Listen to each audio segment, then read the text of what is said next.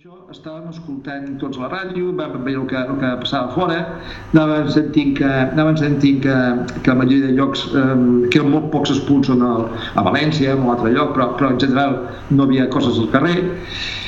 I bueno, llavors tota la nit va haver que, diguem, com, com, com vasos comunicants, no? Amb la mesura que, que, que veiem que, que molts comandaments, sobretot suboficials, gent d'aquesta d'entremig, no? que si el Feres, eh, Sargentos i companyia, molts d'aquests començaven a, a perdre, diguem, a perdre eh, el que actitud que tenien i, i, i desmoralitzar-se, veies que amb vasos comunicants els soldats que a vegades estaven més contents i, i, i plantejaven la cosa com, com que anava bé. bé jo diria que la, la gran majoria de soldats estaven, eh, evidentment, eh, no estaven en la història, vull dir, estava realment repugnava aquesta situació.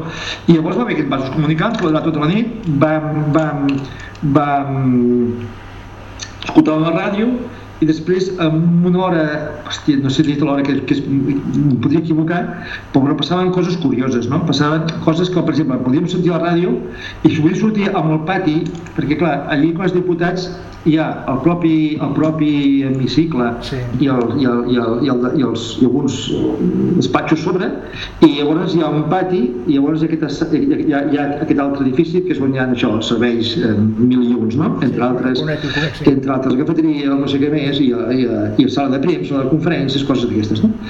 i al mig d'aquell pati que no sé si recordeu que hi ha una foto molt famosa que estava eh, el Zardo Zancada, Tejero i el Camilo Méndez, el de Marina, que estan ja a la foto que es veu tres al pati parlant, doncs aquell pati sortia amb nosaltres, sempre passejaven per allà tranquil·lament, no? no havia cap objecció, no?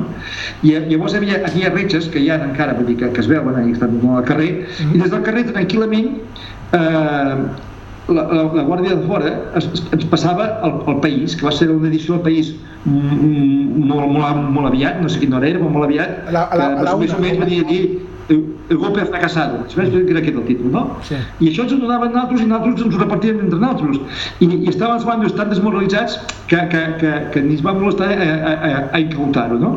El seu problema suposo que era ja com es rendien i, i,